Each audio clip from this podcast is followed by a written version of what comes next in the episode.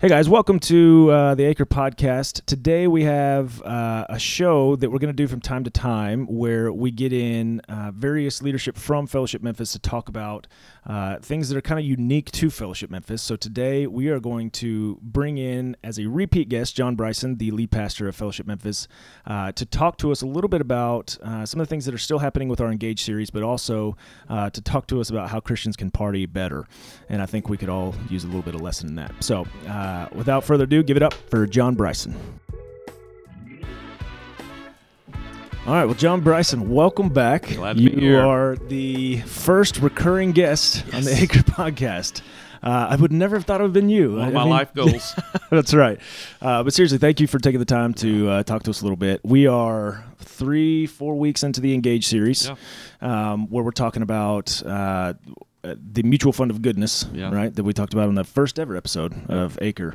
Um, and so I know that this Sunday we're talking a lot about the residency portion of that. So Yes. why don't you just fill me in on what that is? Uh, I know sort of, but uh, probably a lot of things I don't know. All right. Well, the genesis of it probably goes way back for me. My first years of college ministry in Denton, Texas, and I was watching a bunch of 20 somethings, young guys and gals, uh, interested in vocational ministry, having to choose between do I go on staff right now with Campus Crusade, Young Life, some ministry, or do I go to seminary and get an education? And I hated that choice for them because they needed both. So one one would have a three, four, five year run, be in their mid 20s, late 20s, uh, with some experience but no education to help them next. Uh, the other would go get a bunch of education but graduate with no experience. And so uh, I um, began, cast a vision for our church then to help the seminary students pay their seminary so they wouldn't graduate with debt they would work that off, getting experience with me in our college ministry while getting a good education at one of the seminaries in DFW. And so that just worked really well. And so when we came to plant the church 11 years later, after having experienced that, um, I just saw the power in that, the redemptive possibility in that. And so we chose early on, I felt like God was putting on our heart not just to plant a church, though that's extremely difficult, and there's a lot to that. But we uh, kind of took on this moniker that we wanted to not just see a church get established, but a teaching church. And that's pretty easy for a lot of Memphians to get because, I don't know, there's 9, 10, 11 hospital systems in Memphis.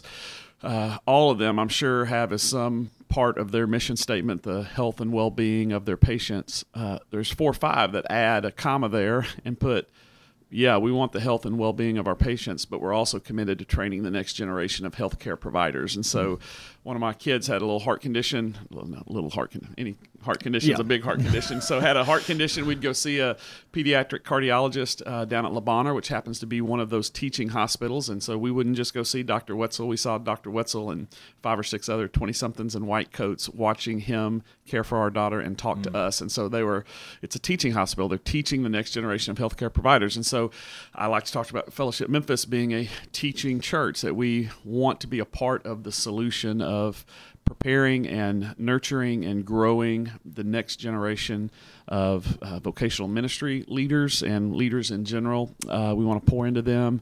We want them to have experiences. And so, yes, our residency program was birthed out of that passion that how can we create some space for mostly 20 somethings, though we've had older folks do it uh, who are interested in vocational ministry, uh, not sure if they even are, if they want to plant a church or pastor or not. Um, they can kind of work that out with us over a one to three year period while getting a education graduate degree uh, and picking up experiences real life experiences with us and so it's been cool to see looking back in 13 years the 50 or 60 folks who have graduated that what they're doing now it's been awesome one of the best things one of the best decisions we made was to make that kind of investment Yeah, because I know it's it's not gender specific. It's men and women come through. Yep. Uh, some people go the pastoral route. Some people go counseling route. Yep. Um, some people start city leadership with Choose That's right. 901. yeah, You end know, up doing other things yeah, absolutely What? Uh, so John Carroll, full disclosure, my brother-in-law, was he your first resident? he, he and ricky jenkins and Okay. uh, brian mccurry were all of them were Ricky Jenkins. first first ones yeah Okay. ricky came a little later but uh, yeah part of the first first crew wow, wow. guinea pigs. Yeah. So what is a uh, what's the typical uh, weekday. Are you including them in meetings that you're in part of, Yes. just to kind of give them exposure Yeah, to? they function fully as life of our staff. They also there'll be a fly on the wall in some elder meetings and some other meetings that they wouldn't wouldn't be normally part of their rhythm, but they're up here on our staff retreat in our staff meetings, serving on our outpost teams. They're as involved as we can possibly get them. yeah. So this is post college. Yes, yes. Okay, so graduate college, and then you take a. What's the commitment time? It's rolling one year commitments. And so we at the end of each year we ask, Hey, are you still do we feel like you're still growing here? You're able to say, Yeah, I want to be here for another year. And so it's it's rolling one year commitments up to three years and engage giving to engage Memphis helps make that possible because it pays for their formal education and their informal education. So if there's a key conference or uh, uh, something they uh, we, we want them to go experience that we're able to provide that for them. That's cool. So the, the Engage funds helps them to do the learning aspect, but the Yes. do they raise their funds? They do, Okay. yeah, and it overlaps a little bit with operations. So we give them each a stipend. Single gets a certain amount. Married guy gets a certain amount. Uh, gal gets a certain amount.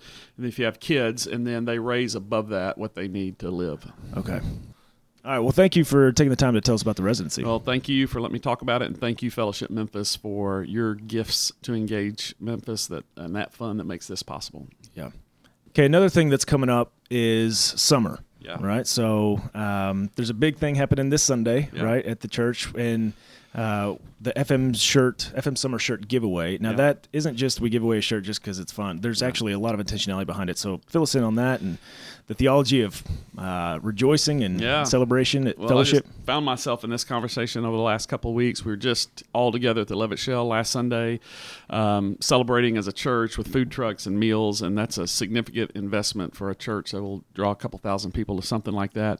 Um, and so I think that all of that is birthed out of something bigger, which I would just call a theology of parties and a theology of meals. That one of the things that struck me when I started reading the Bible with some intentionality and actually studying it was uh, if you want to go Old Testament, man, God would often command the Israelites to go home Blow it out. and throw big parties. That's That's right, yeah, and celebrate. And when the children of Israel went through the Red Sea, man, on the other side, God was like, party for a week. You know what I'm saying? so for an entire week, man, they partied and uh, just sounds tiring. yeah, it's no, it's. Uh, I think we've completely lost it in our culture Yeah. and in our evangelical subculture of uh, um, understanding uh, theology. I don't know. I don't know if legalism's a part of that. I don't know if uh, uh, just a limited view of the gospel. Um, I, don't know wh- whether the moral police Because that's one of the down. caricatures of Christians. Sure. Is just the stodgy, cold, Yeah. you know, not really enjoying anything, just Yeah.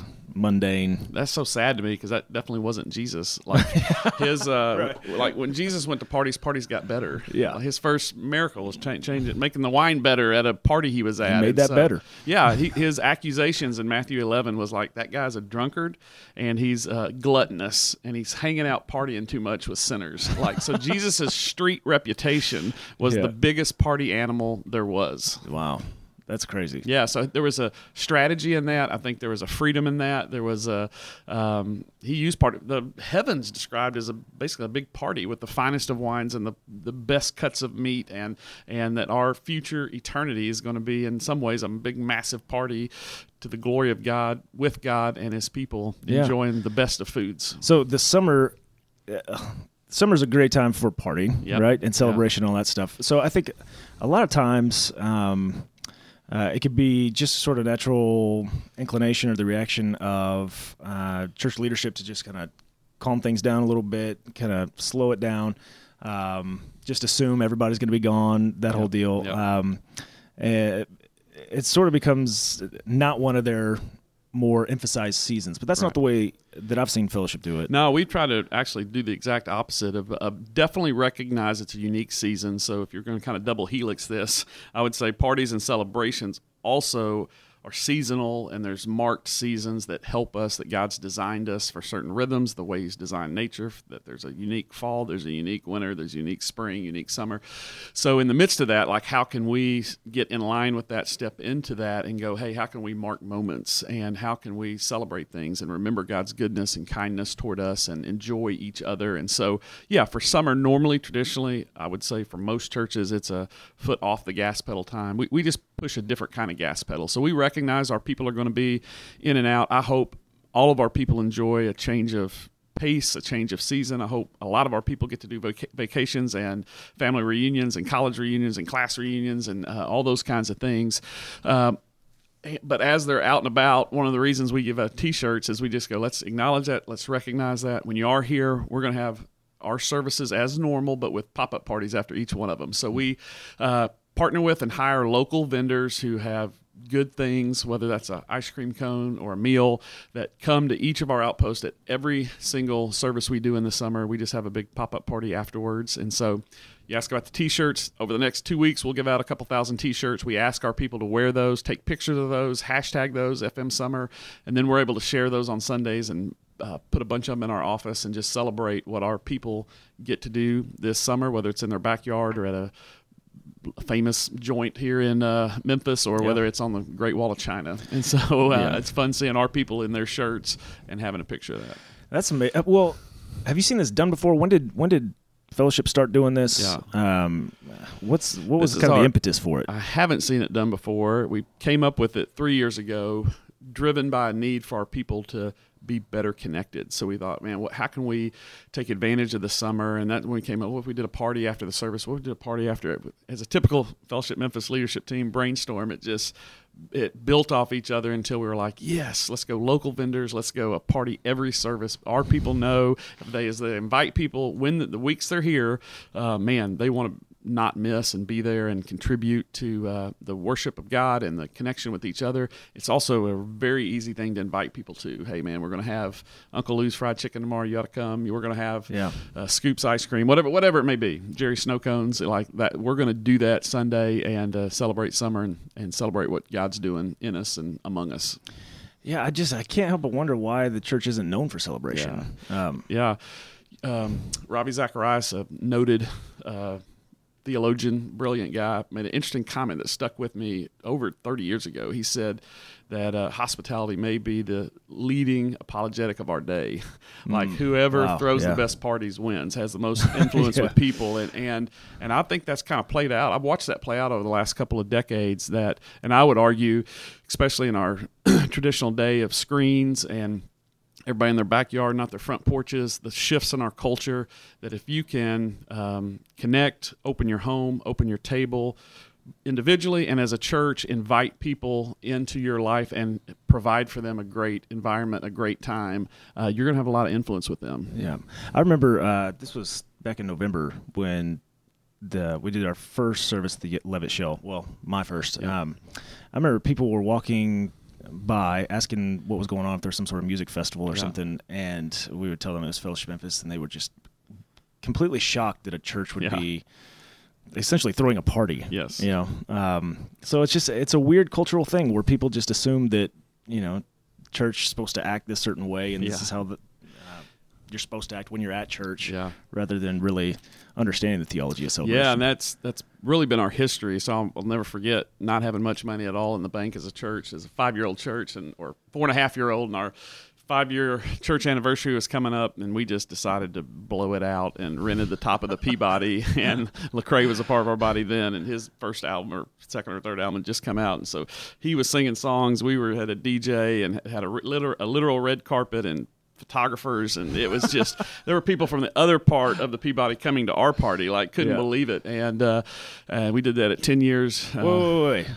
there was another party happening well, there's the, the, we were inside the room on the roof of the Peabody, and there was a bunch of other folks on the outside um, that just started coming. They in. started crashing your yeah, party. They did, yeah.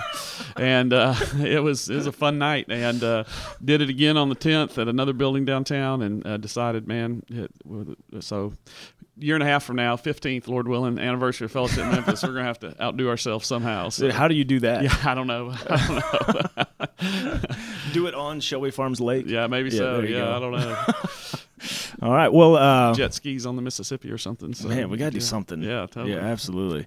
Yeah, because I remember who was it? I think it was Ricky here at that time. Uh-huh. I think I've seen pictures of him, and Ricky has been known to cut a few moves. yeah. And uh, so I was actually scrolling through some old video footage and found some of uh, Ricky that probably shouldn't go public No. at any time soon. Not hard to find pictures of Ricky dressed up or Yeah. dancing. Yes. this should not be made public, just in general. Yeah. All right. Well, thank you for uh, again for coming on and Yeah. and giving us a few updates about what's going on in life Yeah, of the church. absolutely. And uh, I'm sure probably in about a month or so we'll have you on again. Let's do it. And uh, you know, give us an update on how things are going over the summer. awesome. All right, Thanks. thanks, Jibby.